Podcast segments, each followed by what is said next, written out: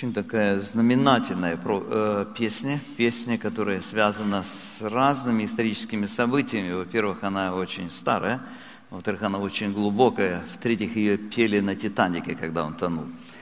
Я не знаю, связано ли это с, теми, с той темой проповеди, которую я сегодня приготовил, но тем не менее ее stubbornness, или вот такая особая, торжественная, отрезвляющая тема, она действительно очень appropriate, очень подходящая к современным событиям. Спасибо большое. Тема моей проповеди сегодня – проклятие содомского греха. И у нас сегодня будет первая часть, у нас будет две проповеди – а, в это воскресенье и в следующее воскресенье. Я бы хотел до того, как начать говорить об этом, сказать о том, что я вообще-то планировал после определенного перерыва, вы знаете, он как-то подзатянулся, то у нас была поездка большая, а, то у нас был, были праздники, всякие дни матери, и мне не хватило, помните, одного дня мы два воскресенья говорили об этой теме, потом у нас был День Отца, потом был День детей, у его не было официального, но мы проповед... я проповедовал о том, как к детям правильно относиться к родителям. Вот. Э, и я планирую, что вот сейчас все закончилось, поездок не планируется теперь до конца года. Вот, и я думал, что мы сейчас вместе вернемся к Евангелию Иоанна, вторая глава, если вы помните, мы будем продолжать стих за стихом исследовать эту замечательную, очень важную книгу. Но, как вы знаете, случилось то, что случилось 10 э, дней тому назад. Примерно был, было решение очень такое э, важное решение Верховного суда Соединенных Штатов – которое связано с определенным отношением к э, гомосексуализму или к э, людям, которые являются носителями этой идеологии. Вот. И это событие, оно ввело в смятение, привело в смущение многих и многих людей, очень многих людей.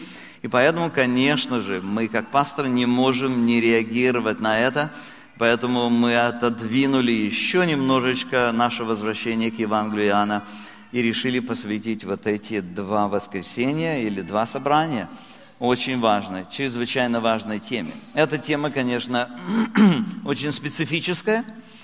Вот, и может хорошо, что сегодня детский лагерь у нас.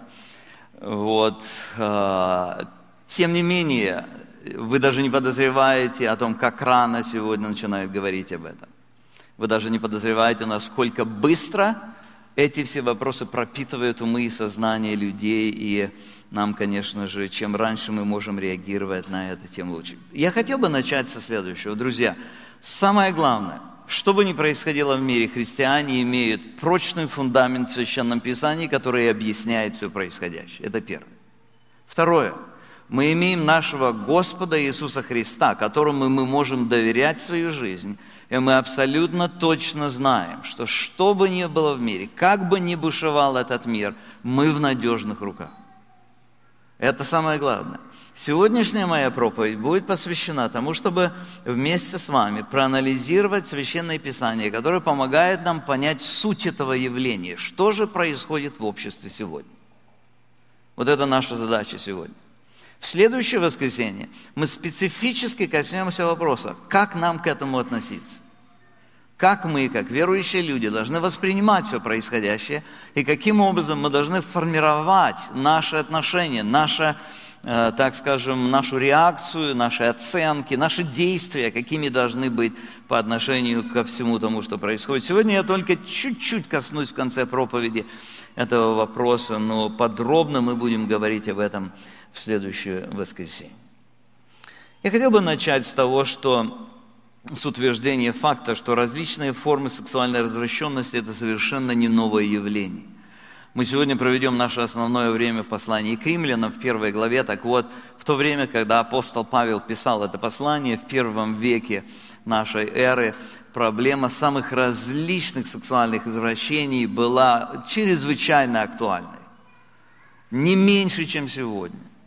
У меня нет времени сегодня, дай, наверное, контекст не тот, чтобы в красках описывать все, что происходило в то время. Но согласитесь, друзья, что в то время происходило, не, состояние общества было не менее развращенное, чем сегодня.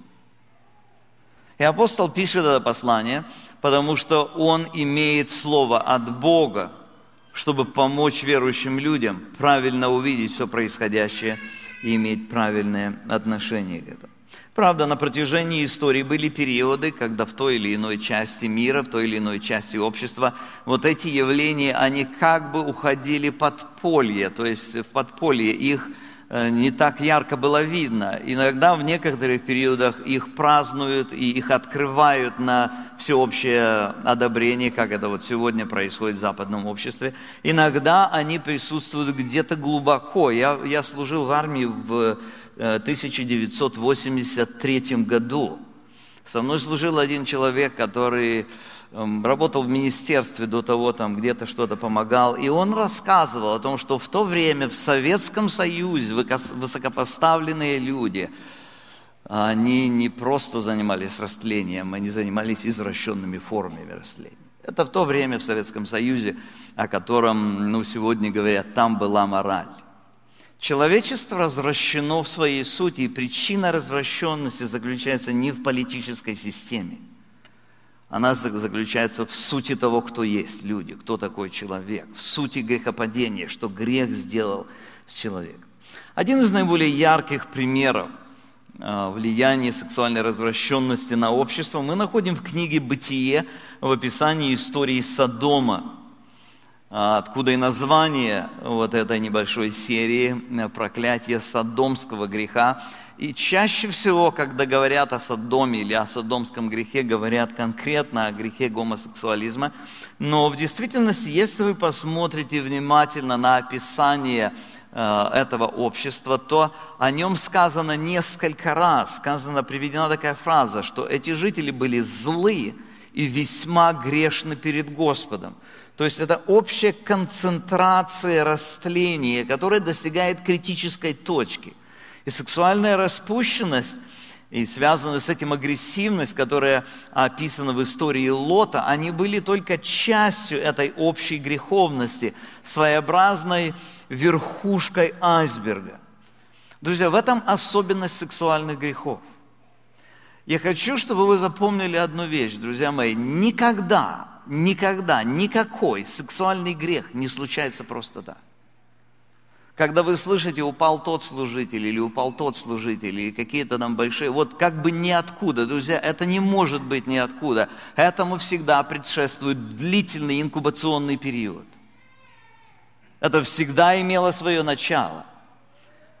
То же самое происходит сегодня в обществе. То, что произошло на прошлой неделе или две недели тому назад, это не просто так решение пяти э, представителей вот этого высшего органа судебной власти здесь, в Соединенных Штатах. Это определенные процессы в обществе, и мы об этом еще поговорим. Мы об этом будем говорить еще достаточно подробно э, в нашей, нашем богослужении в следующее воскресенье. Священное Писание подробно объясняет нам этот феномен, помогая нам не только понимать природу сексуальных извращений, но, как я уже сказал, сформировать правильное отношение к этому явлению. И мы рассмотрим этот вопрос, исследуя место Писания, которое наиболее полно и подробно представляет нам всю проблему. Этим местом является первая глава послания апостола Павла к римлянам. Я хочу начать с 16 стиха, котором апостол начинает, это практически начало послания. До 16 это приветствие. Большое, такое обширное, затянувшееся несколько приветствий, как это у Павла часто бывает. Вот. И с 16 стиха начинается само послание. И вот здесь оно начинается с очень важного утверждения. «Ибо я не стыжусь благовествования Христова, потому что оно есть сила Божия ко спасению всякому верующему, во-первых, Иудею, потом и Елену. В нем открывается правда Божия или праведность Божия от веры в веру, как написано, праведный верою жив будет. Друзья мои, Евангелие – главная тема послания к римлянам. много лет тому назад я проповедовал серию проповедей на послание к римлянам, которую я так и назвал «Евангелие в послании к римлянам». Там было у нас 60 с лишним проповедей, и все они были связаны с тем, чтобы увидеть вот эту важную деталь, важную линию, которая проходит красной нитью от начала послания до конца послания. Апостол обращается к этим людям, которые жили в центре тогдашней цивилизации, и он им говорит о силе Евангелия. Он им говорит о том, что Евангелие сильно спасать от греха. И вот дальше начинается объяснение, почему нужно Евангелие. В принципе, конец первой главы, вся вторая глава и половина третьей главы посвящены этой теме. После того, когда он сделал вот это утверждение в первых двух стихах, 16 и 17, когда он сказал, Евангелие – это сила для спасения, когда он говорит, посмотрите, в нем, то есть э, в Евангелии открывается праведность Божия. Мы нуждаемся в праведности Божией. Это праведность по вере. И этой праведностью человек будет жить. Имея эту праведность через веру, человек будет жить. Это единственная возможность. когда он сказал, что человек будет жить, то это несколько странный такой вопрос для людей, которые и так живут – то есть они же не мертвы, они живут, если они слышат эти слова или читают эти слова. И дальше он объясняет, почему он говорит о спасении и о нужде в жизни. И посмотрите, как он объясняет эту нужду. 18 стих. «Ибо», или вы можете заменить слово «ибо» на «потому что», «потому что открывается гнев Божий с неба». То есть нам нужно спасение. Почему? Потому что Бог гневается. Бог открывает свой гнев, изливает свой гнев, открывается этот гнев на людей. И здесь сказано, гнев Божий с неба на всякое нечестие и всякую неправду людей. И дальше послушай, очень важные слова, подавляющих истину неправдой. Каждый человек внутри себя имеет внутреннее сопротивление против Бога, грешный человек – и всякий раз, когда он сталкивается с ярким, ясным свидетельством о Боге, он внутри, сопротивляясь этому, изобретает аргументы, чтобы подавить эту истину. И вот после этого апостол представляет нам обширную, детальную картину того, как это происходит. Как это происходит в человечестве вообще. 19 стих. «Ибо что можно знать о Боге явно для них, потому что Бог явил им – ибо невидимая Его, вечная сила Его и божество от создания мира через рассматривание творений видимы, так что они безответны. То есть апостол утверждает в этом месте, что всякий разумный человек, живущий на земле, имеет вокруг себя достаточно свидетельств о том, что Бог есть. Достаточных для того, чтобы начать искать Бога. Тем не менее, люди вместо того, чтобы искать Бога, Вместо этого они подавляют эту истину различными формами неправды, и в результате их жизнь наполняется нечестием, что в свою очередь навлекает на себя проявление Божьего гнева. Гнев, о котором говорит апостол Павел здесь, Божий гнев, это гнев не только гнев эсхатологический, то есть не только гнев, который обрушится на всякого грешника после великого суда – этот гнев, который начинает, открывается, в настоящее время сказано, э, этот глагол приводится в настоящем времени, это процесс, который уже в действии. И апостол описывает, как он действует, каким образом этот процесс сегодня догоняет человечество, каким образом гнев Божий изливается сегодня. Апостол представляет действие Божьего гнева в трех ступенях здесь. Я бы назвал это спиралью. Спиралью, по которой постепенно движется человек, общество и человечество в целом. Причем это процессы, которые не так, что одна ступень завершилась, потом начала, началась вторая, потом началась третья. Это постепенно человек зацепил из первой ступени, чуть-чуть перешел на вторую, чуть-чуть на третью, и опять углубляется в первую, и дальше идет на вторую, и дальше идет на третью. Это своеобразная спираль, по которой движется человечество. И вот эти три ступени отвержения Бога, о которых мы будем говорить, они содержат в себе три действия Божьего гнева. И они очень очевидны, представлены в этом тексте, и мы сейчас попробуем проанализировать это. И это нам поможет понять реальность современного состояния общества. Итак, первая ступень, о которой говорится здесь, это отказ воздать Богу честь, которой Он достоин. Казалось бы, ну, сравнительно невинная вещь. Ну, пожалуй, кто-то... Что здесь такое? Ну, что страшного, если человек, ну, недостаточно сильно прославляет Бога? Если он где-то как-то ленив или, может быть, ну, по каким-то причинам иным не хочет славить Бога. Большинство людей считают это мелочью. В действительности эта мелочь имеет очень-очень крупные последствия. 21 стих.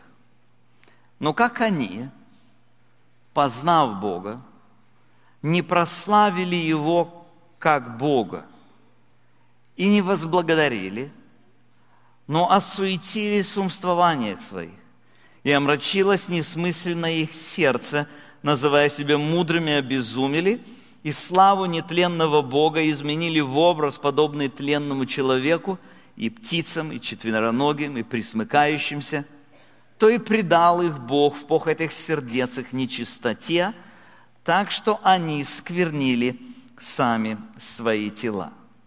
В действительности мы сталкиваемся здесь с фундаментальным вопросом, который определяет всю остальную конструкцию жизни людей. Дело в том, что Бог представляет собой совокупность совершенства всего существующего во Вселенной совершенство бытия. Его личность – это абсолютное добро, это наивысшая мудрость, это совершенные творческие способности, это высочайшее мастерство, это поражающая красота, это непревзойденное могущество, это полноценная, полная гармония, это безупречная праведность, это моральная чистота, это святость и так далее. В этом истинная сущность природы Бога который создал небо и землю, создал и владычествует над Вселенной. Это и есть слава Божия. То есть, когда мы говорим о том, что человек прославляет или не прославляет Бога, речь идет не о том, что человек должен как бы приписать Богу, речь идет о том, кем Бог является. Речь идет о том, что человек должен признать то, кем Бог является. Бог представляет собой наивысшую славу, которая только возможна.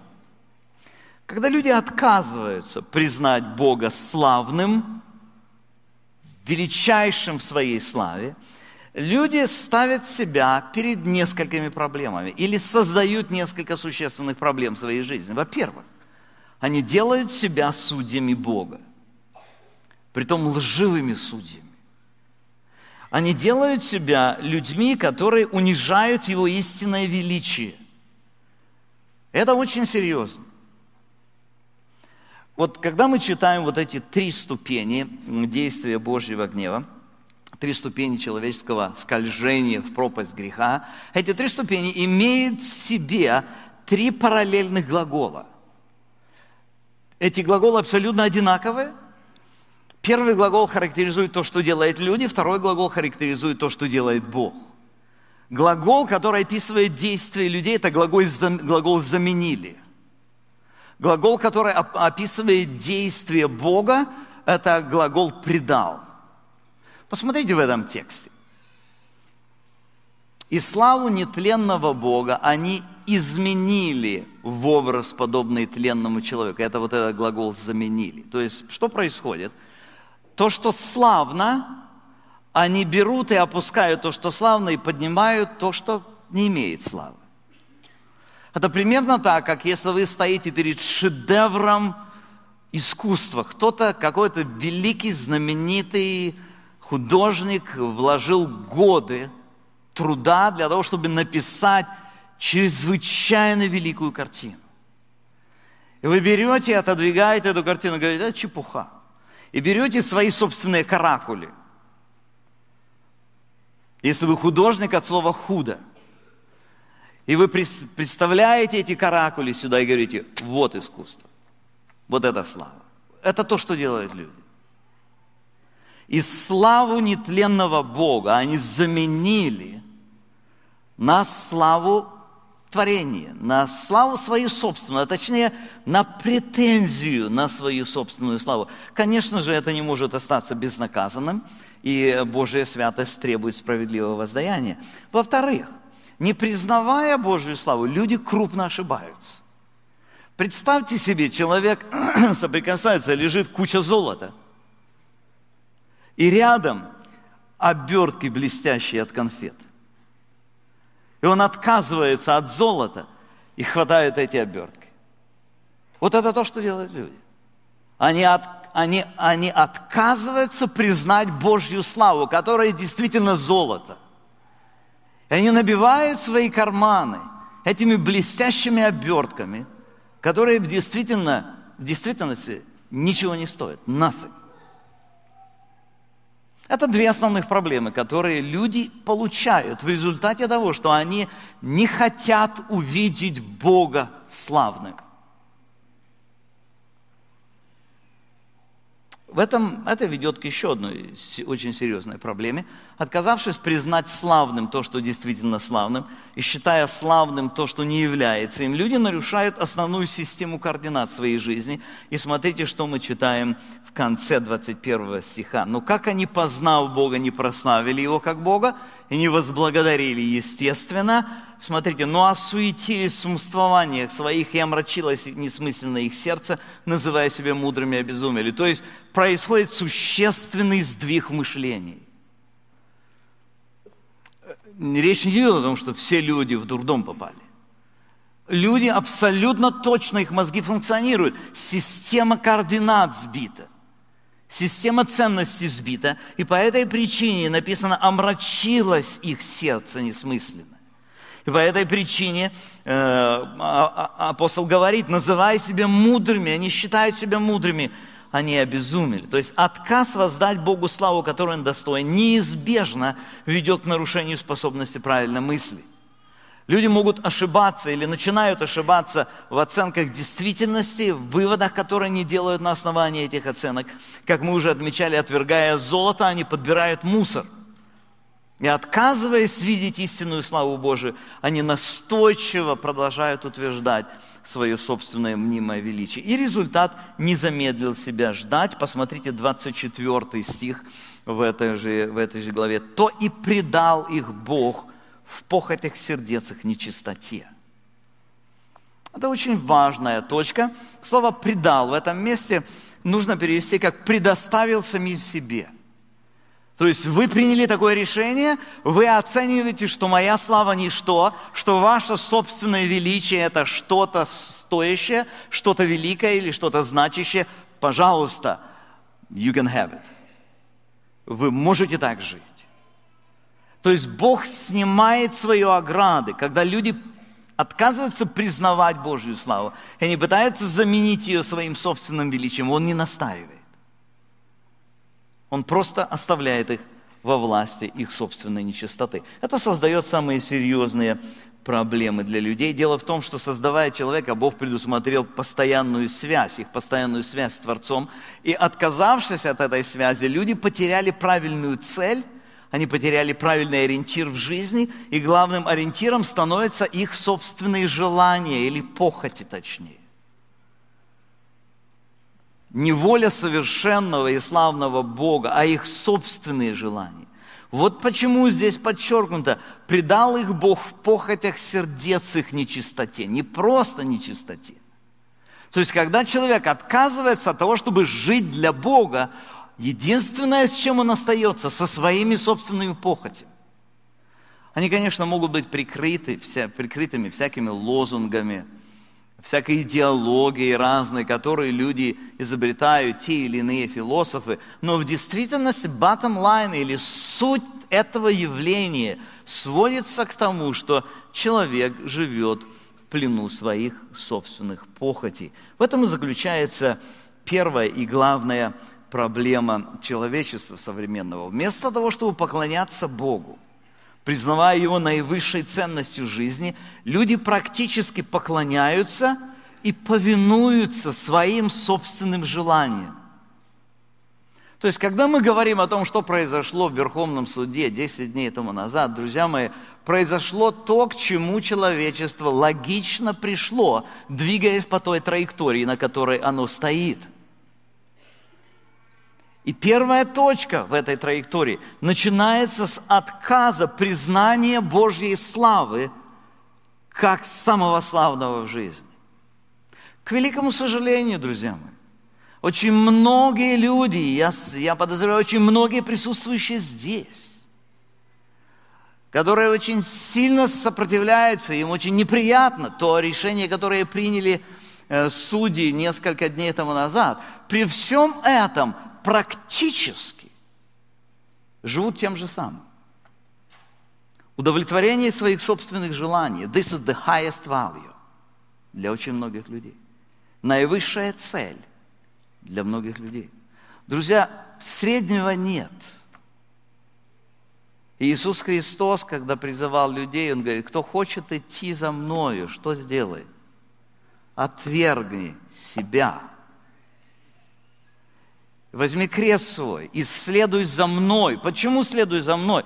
Потому что здесь очень славно. Помните историю или притчу о человеке, который нашел сокровище, поле нашел, где сокровище было? Помните, он все продает. Ради чего он все продает? Не из-за аскетизма. Он все продает, потому что он увидел value, он увидел ценность в этом поле. Друзья, в этом смысл веры. В этом смысл жизни верующих людей – они видят в Боге высочайшую ценность своей жизни, которой посвящена их жизнь, которой увлечена их душа. В этом главный смысл. То есть на первом этапе удовлетворение похоти считается приемлемым. Что происходит? Люди начинают допускать, что то, что Бог говорит, Его качества славные – они в действительности they are dismissed, они отодвинуты людьми для того, чтобы люди избрали что-то свое, и это свое в конце концов в сути своей сводится к их собственным похотям, и это становится э, приемлемым. Но на этом движение по спирали греха не останавливается. Отказ признавать Божию славу неизбежно ведет к отказу признавать авторитетность Божией истины. Посмотрите 25 стих происходит вторая подмена. Они заменили истину Божью ложью. И поклонялись и служили твари вместо Творца, который благословен вовеки. Еще раз подчеркнуто, что Он славен, Он славен вовеки, это не изменяется Его, его славно. И здесь второй глагол, потому предал их Бог постыдным страстям.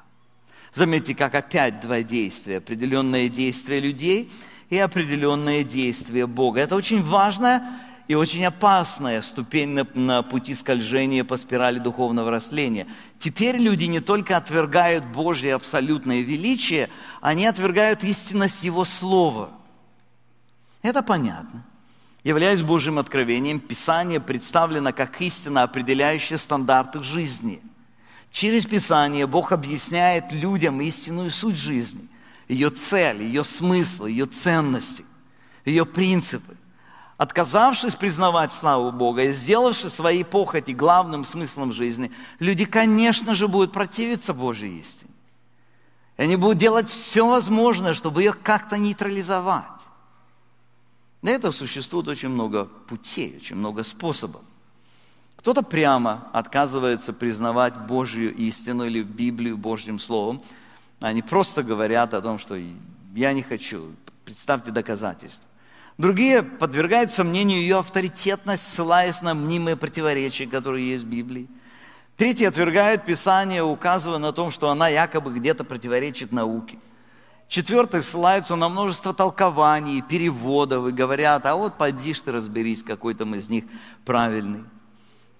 На протяжении истории люди изобрели чрезвычайно много разных способов для того, чтобы отодвинуть Божье Слово, чтобы нейтрализовать его претензию на то, что оно должно регулировать жизнь. Заметьте, первая атака, когда люди просто отказываются признать, что Бог славен, и поднимается другой источник славы, так называемая философия гуманизма. То есть ценности человека самого и ценности человеческих достижений. На втором этапе люди понимают, что Слово Божие, оно постоянно им говорит – оно постоянно обличает, оно постоянно показывает их несостоятельность. И поэтому что они делают? Они изобретают пути, как поставить Слово Божие в разряд сказок, мифов. Сказка ложь, давний намек, добрым молодцам урок. Если вы посмотрите на сегодняшнее публичное пространство или public sphere, вы можете в сегодняшнем публичном э, пространстве, сегодня приемлемый очень много разных аргументов, кроме библейского. Сегодня, когда люди обсуждают тот или иной законопроект, они могут сказать, ученые так говорят, поэтому нужен такой закон. Или они могут сказать, психологи так говорят, поэтому нужен такой закон. Они даже могут сказать, древние философы так говорили, поэтому нужен такой закон. Но никто сегодня не может сказать, Библия так говорит, поэтому нужен такой закон.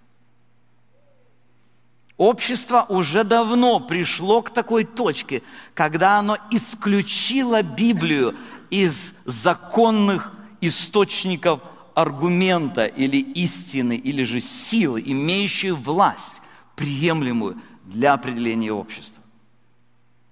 Как я уже сказал, Библия сведена, ей отводится сегодня роль, она сведена в то место, в которое к ней относятся точно так же, как относятся к сказкам большинство людей в обществе сегодня. Отказываясь от Божьей истины, люди делают своим стандартом свои собственные мнения, свои заключения, свои выводы. Библейские ценности заменяются так называемыми общечеловеческими ценностями, которые изменяются. Посмотрите, 50 лет тому назад общие человеческие ценности в Соединенных Штатах Америки, то есть большинство людей, они считали, что гомосексуальные отношения – это что-то плохое. Сегодня ситуация изменилась, и общие человеческие ценности сегодня трансформировались. Если за 4 года у президента страны, как он говорит, происходит эволюция в его восприятии этих явлений, тем более, когда мы говорим об обществе в целом. То есть истина Писания заменяется на ценности, исходящие из авторитета людей, а не Бога.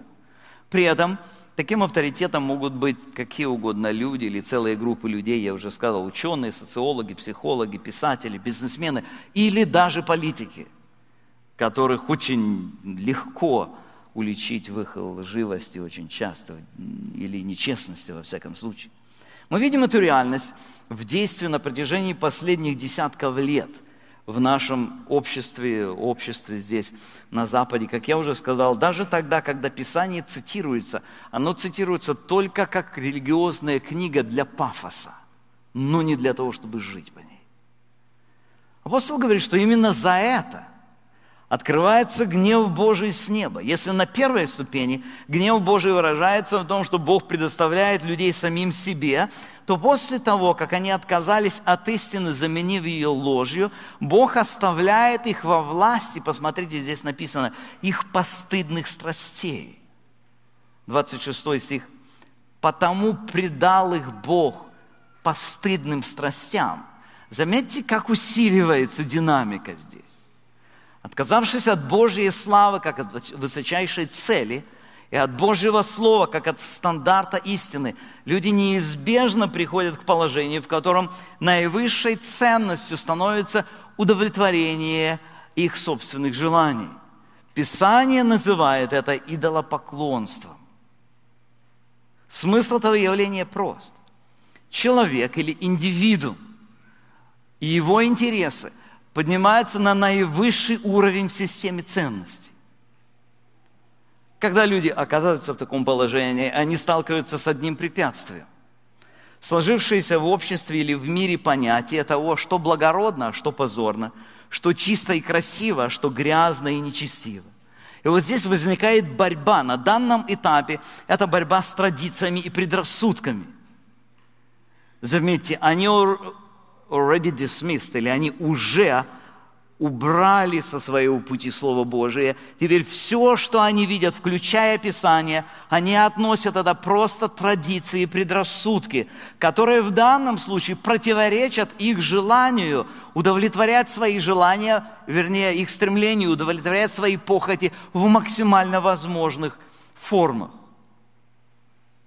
Таким образом, отвергая славу Божию – как образец славы и отвергая Слово Божие как стандарт истины, все возражения против той или иной формы удовлетворения своей похоти воспринимаются только как традиционные предрассудки, слепой фундаментализм, необразованность и фанатизм. Это реальность, в которой мы живем. Когда-то в Советском Союзе э, верующих в связи с этим называли очень интересным словом, которое трудно понять, у современной молодежи трудно понять это, значение этого слова. Вот я думаю, что люди такого возраста, как я, которые хорошо помнят реальность Советского Союза и сейчас знают достаточно английский язык и жизнь в обществе сегодня, могут это оценить. Тогдашнее слово, которым называли верующих в связи с этим, было мракобесы. Мракобесы, что плохое? Мрак, бесы, там трудно понять, что с этим связано. Но я, я был очень удивлен, когда я э, обнаружил, что один из переводов этого слова, слова мракобесы, listen to that, is bigots. Это то, кем сегодня называют верующих людей. Здесь, в Америке. Слепой фундаментализм, слепой фанатизм, непросвещенность, отсталость. Люди, которые застряли в каменном веке. Оно и понятно – Посмотрите еще раз механизм, что происходит. Слово Божие лишено авторитета в глазах этих людей. То, что говорит Слово Божие, поставлено на тот же уровень с тем, что говорит та бабушка или сказки тех народов. Удовлетворение своих собственных походей поднято на пьедестал славы. Это главная цель. И поэтому все то, что противоречит, препятствует или осуждает это поведение, естественно, воспринимается этими людьми как слепота, фанатизм, узколобость, отсталость, прошедшая где-то там каменный век и так далее. Вот под давлением этой борьбы постепенно разрушаются общественные стандарты, традиции, все то, чем жило общество. То, что недавно считалось позорным, сегодня считается терпимым, допустимым, приемлемым, благородным и ценным. Вот что значат эти слова, посмотрите. «Потому предал их Бог постыдным страстям». Бог снимает еще одну ограду. Отказались от меня, как от образца славы, Бог снимает одну ограду, хорошо, вы тогда сами ориентируетесь на себя. Отказались от слова, как от авторитетного э, собрания истины, которое регулирует жизнь. Окей, следующий ваш этап будет, вы лишили себя способности каким-то образом удержать вот это оголтелое, это оголтелое движение к своим собственным похотям. Этот цикл не только, характерен не только для современного периода истории западного общества, его можно наблюдать в истории всех цивилизаций. Я уже говорил за Римскую империю – если посмотреть, у нас нет сейчас времени, разные цивилизации на разных этапах переживали такое время. Э, кстати, чаще всего речь идет о времени достатка. О времени, когда у людей хорошая жизнь относительно, когда они перепробовали уже разные формы удовольствия, и тогда они идут к тому, что они э, сметают стандарты – они используют какие-то формы постыдных страстей, то есть то, что считалось раньше постыдным. И они их узаканивают, они говорят, that's fine, это нормально. Ради чего? Ради того, потому что они движимы, у них цель одна. Они движимы тому, что, к тому, чтобы э, получать максимальное удовлетворение. Но я хотел бы немножечко посмотреть, сделать короткий буквально экскурс в историю западного общества, общества, в котором мы живем сегодня, вот, и, и посмотреть на несколько ступеней рабства постыдных страстей. То есть люди становятся рабами. Началось очень интересно. Началось в середине 20 века с нормализации разводов. Вместо соблюдения библейского принципа семья – это один мужчина и одна женщина на всю жизнь. Люди постепенно нормализуют другой принцип. Они говорят, семья – это когда ты счастлив во взаимоотношениях. Если ты не можешь быть счастлив с этой женщиной, оставь ее и найди другую. Вот была логика, которая постепенно была поднята от Слова Божия, которое говорило, э, говорит, посему оставит человек отца свою и мать, и будет двое одна плоть.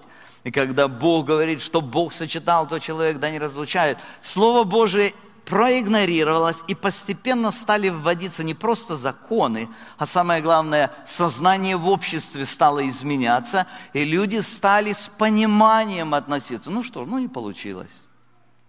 Ну пусть разведутся. И пусть дальше разведутся, и пусть еще разведутся. И, и практически мы наблюдаем, как это, это началось с очень медленного процесса. Речь не идет о том, что раньше не было трудностей в семьях. Точно так же были, как и сегодня. Но просто вот это индивидуализированное право на счастье. Кстати, у Клайва Льюиса есть замечательная статья, которая называется «Право на счастье». Оно как раз, э, Клайв Льюис, вы помните, это середина 20 века. И он пишет эту статью по причине того, что его сосед развелся. И он, когда разводился, он говорит, у меня есть право на счастье. Он очень хорошо анализирует. Это середина 20 века, когда затрагиваются вопросы, вот они базовые вопросы права на счастье. Чем же живут люди в действительности? Постепенно разводы становятся не только законными с точки зрения государственного права, но и вполне нормальным явлением в обществе. Так что, если раньше немыслимо было, чтобы какой-то председатель ЦК КПСС был разведенным или развелся во время своей своей этой э, деятельности, то сегодня президенты разводятся и, и овации получают. Ну, если не прям уж такие сильные овации, то that's fine, это нормально. Общество изменилось. Общество стало другим. Второе, что после, за этим последовало, так называемая свободная любовь. Так как личное счастье или удовлетворение своей похоти становится наивысшей ценностью, то постепенно в обществе тает табу на внебрачные или случайные связи. Девиз здесь такой, если двум людям хорошо и приятно, даже на одну ночь, что в этом плохого? Это следующий шаг. Вот после того, когда был сдвинут вот этот этап нерушимости брака. Следующий этап э, к тому, что это нельзя осуждать. Это личная жизнь, это их дела. Вот, им хорошо. Сегодня с одним, завтра с другим, через два года с кем-нибудь еще. Третий шаг, очень важно, это распространение порнографии. Опять-таки мы имеем дело еще с э, середины или второй половины 20 века. Хью Хефнер – известный человек, который это все дело развивал, который основал журнал Playboy, который целую империю развил. Ну, если раньше, раньше в самом начале эти журналы где-то прятали, люди, которых продавали, с краской на лице выдавали этот журнал, когда кто-то у них просил, то постепенно это становилось все более широким и широким. И тогда, когда распространилось э, распространился интернет или развился интернет, то сегодня практически, я не могу сказать процент, но огромнейший процент, огромнейший процент людей, которые регулярно, регулярно сидят на порнографии. Ну, более того, посмотрите на разные billboards, которые формально не относятся к порнографии, но они переполнены сексуальными имиджами. Это то, что происходит в обществе постепенное привыкание к порнографии, ее доступность, распространенность делает ее нормой современного общества. Э, следующий этап – это нормализация самоудовлетворения. Когда-то в Соединенных Штатах открылся первый магазин сексуальных игрушек. И к нему точно такое же отношение было, люди, людей в краску загоняло упоминание об этом. Сегодня они на каждом углу в самых разных местах. Это все стало естественным, нормальным и э, общепринятым. Следующий шаг – снижение возраста сексуальной активности. Несколько лет тому назад в парламенте Великобритании рассматривали законопроект снижения возраста в законе о сексуальных связях подростков э, по взаимному согласию. Раньше возраст был 16 лет. Если до 16 лет их могли бы судить. Депутаты парламента Великобритании, они всерьез обсуждали вопрос. Главным аргументом был следующий. Они говорили, нужно снизить возраст до 14 лет. Почему? Если это приятно, почему мы это ограничиваем, не даем это детям? Заметьте, как изменяются ценности, как изменяется мораль. Если люди живут для удовлетворения своей похоти, все сразу предал их Бог постыдным страстям. То, что, о, о чем раньше стыдно было говорить, теперь обсуждают в парламентах вполне свободно. Пару лет тому назад в Канаде была выставка, организованная Министерством образования и Комитетом родителей. Ее целью было сексуальное просвещение подростков в раннем возрасте. Главным экспонатом, который привлек к себе максимальное влияние, были куклы мужчины и женщины в натуральную величину, в которых подростки могли изучать интерактивно эрогенные зоны. Сказать, что это постыдные страсти, это мало – Здесь мало сказать. Опять-таки, речь идет о том, что поддерживается правительствами, что принято в данном случае даже комитет родителей страны одобрил это. За всем этим, конечно же, следуют гомосексуальные связи. Это, это следующее, то, с чем мы... Заметьте, это всего лишь один элемент. Just one line в, этой, в этом списке который, конечно же, вызывает сегодня бурную реакцию. Вы знаете почему? Потому что ко всему остальному уже привыкли. Ко всему остальному уже привыкли. Когда удовлетворение похоти становится главной целью, люди попадают в поток, который движется в пропасть, и им очень трудно остановиться в нем. И они даже более того не хотят останавливаться. Будучи влекомыми страстью к удовольствиям, они ищут все новых и новых ощущений, и в данном случае гомосексуальные связи становятся одним из элементов в этом поиске. Дальше добавьте транссексуалов, люди, которые изменяют свой пол. Я не хочу говорить сейчас много об этих всех вещах. Полиамория есть еще одно явление, которое, которых миллионы – это когда люди имеют открытые взаимоотношения с несколькими партнерами, и они живут одной большой семьей, или как они называют это, кластер, в которой ее члены имеют связи, кто когда с кем хочет, и при этом открыто имеют еще связи на стороне. Это и есть рабство постыдных страстей, о котором говорит Писание. Один из современных богословов, он называет это, очень точно называет это рабство радикальным индивидуализмом – котором право на удовольствие считается морально приемлемым. Посмотрите, э, цитата. Радикальный индивидуализм отбрасывает все моральные ограничения, чтобы достичь максимального личного счастья. Вот откуда постыдность становится приемлемой. Я могу делать все, что я хочу, думают многие люди. Бог существует, чтобы осуществлять все, о чем я мечтаю. После того, как стремление человека к удовлетворению похоти становится нормой, движущим фактором, который определяет его жизнь, этому стремлению придается статус права.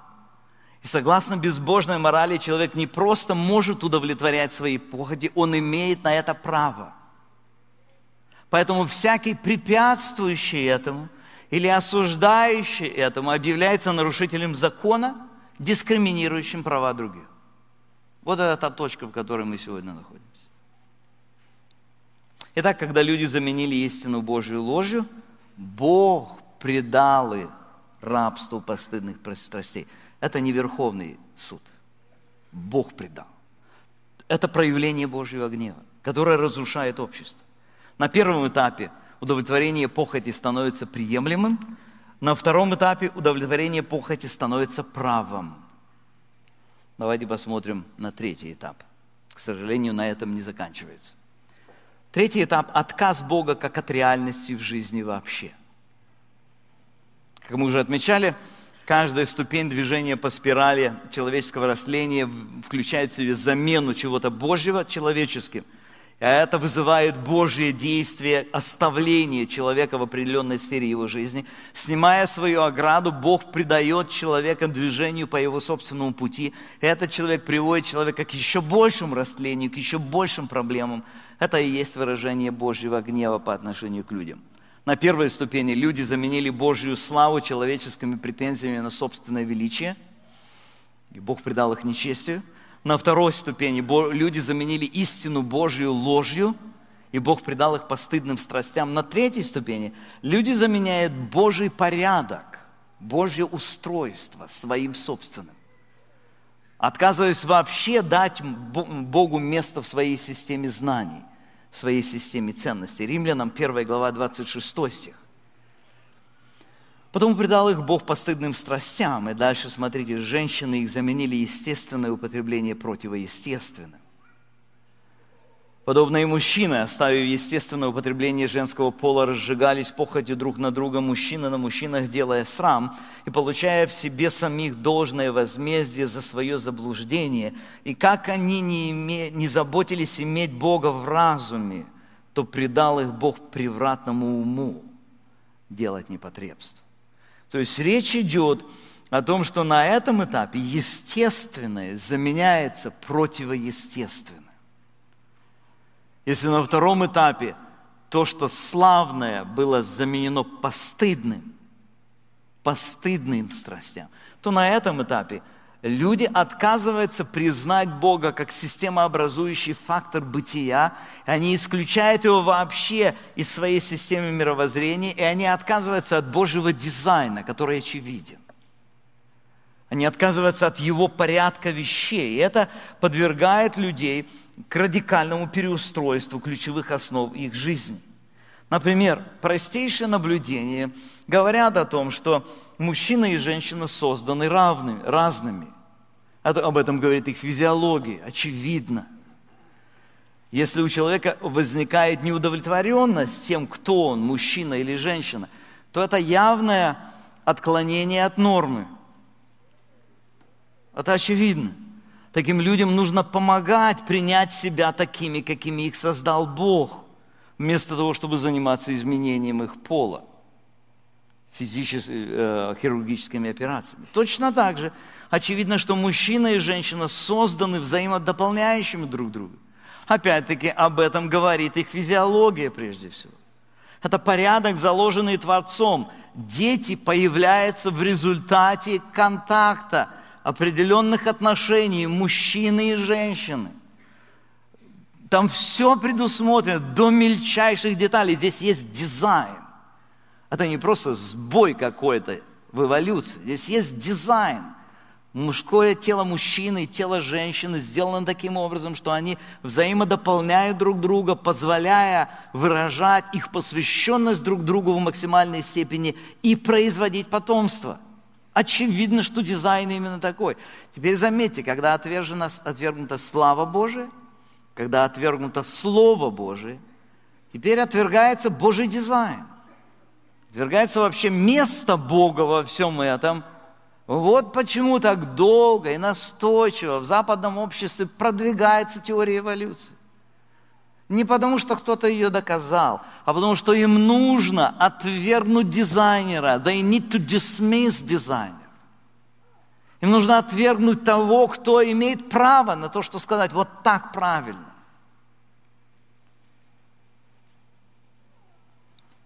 Сексуальные желания, которые возникают у некоторых мужчин к другим мужчинам или у некоторых женщин к другим женщинам, имеют ту же самую природу – как желание, возникающее у многих, у очень многих заму... женатых мужчин по отношению к другим женщинам. У очень многих мужчин, которые женаты, возникают желания по отношению, сексуальные желания по отношению к другой женщине. Что с этим Писание говорит делать? Оно не говорит о том, что, ну, вы знаете, это очень сложный психологический фактор, о котором нужно вот позаботиться, как-то рассмотреть и, может быть, периодически удовлетворять. Священное Писание очень ясно говорит, как это делать. Писание называет это похотью греховной, относительно которого есть много текстов Писания. Я приведу вам только один. Послание Колоссянам, 3 глава, 5 стих. «Итак, умертвите земные члены ваши, блуд, нечистоту, страсть, злую похоть, любостяжание, которое есть тогда служение, за которое гнев Божий грядет на основном противлении. Вот реальность, которая, как это представляет Священное Писание. Ну, конечно же, как мы уже сказали, подобные тексты, они не удовлетворяют, они не убеждают большинство современных людей, потому что они уже давно отвергли Бога как образец славы и отвергли Божие Слово как стандарт истины. Под влиянием своих похотей они уже прошли большой путь, который привел их к отвержению очевидного, когда они естественные заменяют противоестественным. Вот что означают слова, друзья мои, предал их Бог превратному уму. 28 стих мы читаем. И как они, не заботились иметь Бога в разуме. Предал их Бог превратному уму. Делать непотребство – это делать то, что очевидно неправильно. Это тяжелая степень развращающего действия греха. Находясь в своем уме, люди считают нормальным то, что очевидно ненормально. И далее следует общее описание печального положения человечества, отвергающего Божью славу, Божье Слово и Божий порядок вещей. Посмотрите 29 стих. «Так что они исполнены всякой неправды, блуда, лукавства, корыстолюбия, злобы, исполнены зависти, убийства, распри, обмана, злонравия, злоречивы, клеветники, богоненавистники, обидчики, самохвалы, горды, изобретательны на зло, непослушны родителям, безрассудны, вероломны, нелюбовны, непримиримы, немилостивы». Друзья, это конечный пункт назначения в движении общества по спирали греха.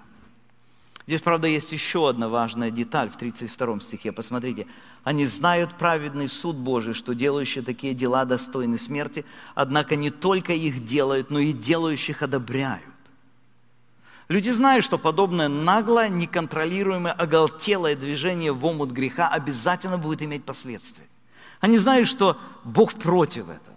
В глубине души они подозревают, что однажды будет праведный Божий суд. Судьей будет Бог, а не люди – и судить он будет по своим стандартам, а не по-человечески. Тем не менее, продолжая делать то, что диктуют их похоти, люди настойчиво создают культуру одобрения этого образа жизни. Всякое возражение, критическое высказывание или осуждение, выражаемое по отношению к новой морали, создает определенное эмоциональное, эмоциональное неудобство для этих людей. То есть уменьшает их удовольствие. Поэтому они настойчиво добиваются, чтобы все люди вокруг одобряли их образ жизни. И не только одобряли, но и праздновали его. Вот откуда парады, вот откуда все эти явления. Это и есть катастрофа мира.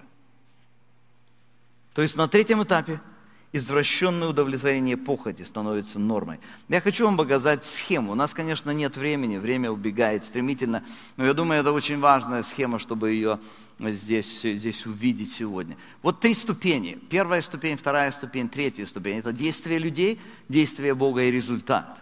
На первой ступени, посмотрите, люди отказываются почитать Бога как объект истинной славы.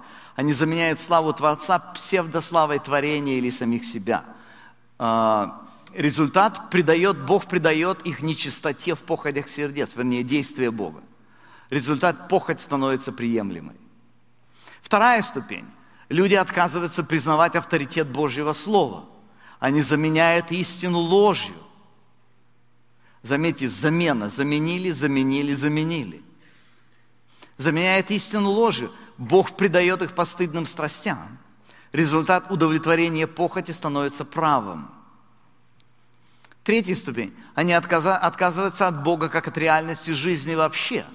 Они отказываются от установленного Богом порядка, заменяя естественное неестественным, Бог придает их превратному уму. Это приходит к финальной точке извращения в удовлетворении похоти становится нормой, моральное растление прославляется. Это спираль морального падения людей. Это и есть проклятие содомского греха. Как я уже сказал, в следующее воскресенье мы будем подробно говорить о том, как к этому относиться – но сегодня я вам хочу сказать несколько слов, которые нужны нам для того, чтобы не жить неделю с этим мрачным всем вот облаком, с которым мы сейчас остались. И самое главное, чтобы сейчас нам в правильном состоянии подойти к воспоминанию того, что сделал Христос, придя в этот развращенный мир. Христос пришел в этот развращенный мир. Если мы внимательно посмотрим, что же нам делать, как христиане должны относиться ко всему этому, мы можем увидеть одно очень важное первое правило. Друзья, центром правильной реакции на моральное разложение мира является только одно – Евангелие Господа Иисуса Христа. Ни демонстрации, ни революции, ни политическое выступление – есть только один инструмент, который способен действительно дать нам силу противостать всему этому. Это Евангелие Господа Иисуса Христа. Текст, который мы э, читали сегодня, он находится, он написан апостолом именно в контексте презентации Евангелия. Давайте еще раз вернемся к 16 стиху. Вот теперь представьте, все это человечество, катящееся в пропасть греха. И апостол обращается к этим людям и говорит, ибо я не стыжусь благовествования Христова. Это не популярно, меня считают мракобесом, меня считают отсталым из каменного века, но я не стыжусь. Не, сты, не стыжусь почему? Потому что оно есть сила Божия к спасению всякому верующему. Заметьте, всякому, включая всех вот этих. Кстати, во второй главе он очень интересно, начиная вторую главу, и говорит, «Итак, неизвинителен ты, человек, говоря о верующих людях, о тех, кто считал себя иудеем».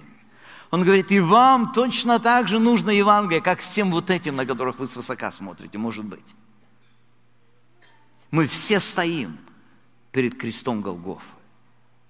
И только крест Голгофы – есть сила Божия к спасению всякому верующему, всякому человеку. Во-первых, Иудею, потом Елену. В нем открывается праведность Божия от веры в веру, как написано, праведный верой жив будет. И Иисус Христос пришел в мир для того, чтобы разрушить порочный цикл спирали греха. Он пришел для того, чтобы взять на себя наказание за грех. И вера в Иисуса Христа – единственный инструмент, который радикально изменяет жизнь – делая грешника поистине праведным. Последний стих этой главы, о котором мы только что прочитали, посмотрите, говорит, делающие такие дела достойны смерти. А вот этот стих говорит, праведный верою жив будет. Те, кто достойны смерти, будут живы. Друзья, всякий раз, когда мы вспоминаем страдания и смерть Господа Иисуса Христа, всякий раз мы провозглашаем, мы говорим, я принадлежу Христу. Это значит, что Христос открыл для меня Бога как высочайшую славу. Это значит, что Христос взял на себя мой грех, мою греховность. Я в своей греховности ничем не лучше всех вот этих людей, о которых, как я уже сказал, возможно, кто-то из нас имеет склонность свысока думать. И я точно так же виновен, как виновны они.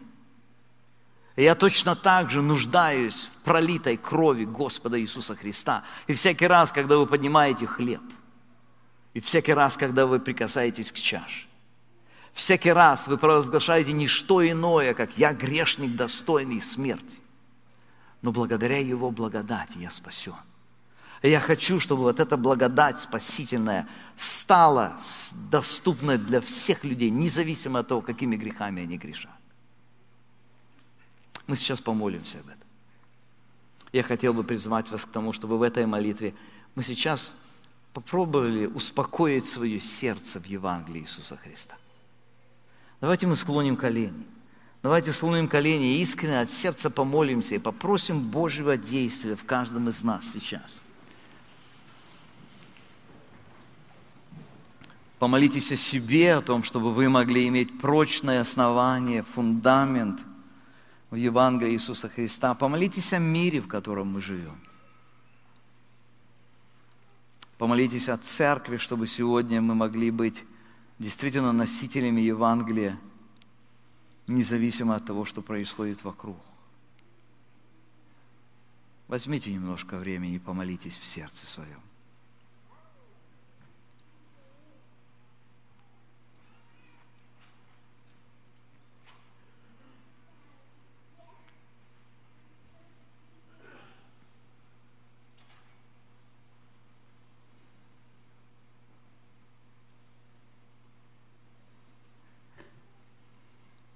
Господь наш Иисус Христос. Пред тобой, пред тобой мы предстоим сейчас, перед Голговским крестом, на котором была принесена жертва, жертва страданий, жертва смерти. Мы осознаем, Господи, что за нас она была принесена. Мы осознаем, что это наш грех, за который мы достойны погибели и проклятия. Мы осознаем, что сегодня, когда мы живем в мире, скользящим по этой спирали все глубже и глубже, у всех нас есть единственное спасение у Твоего креста. Мы сегодня просим Тебя, Господи, Ты прикоснись к нашим сердцам.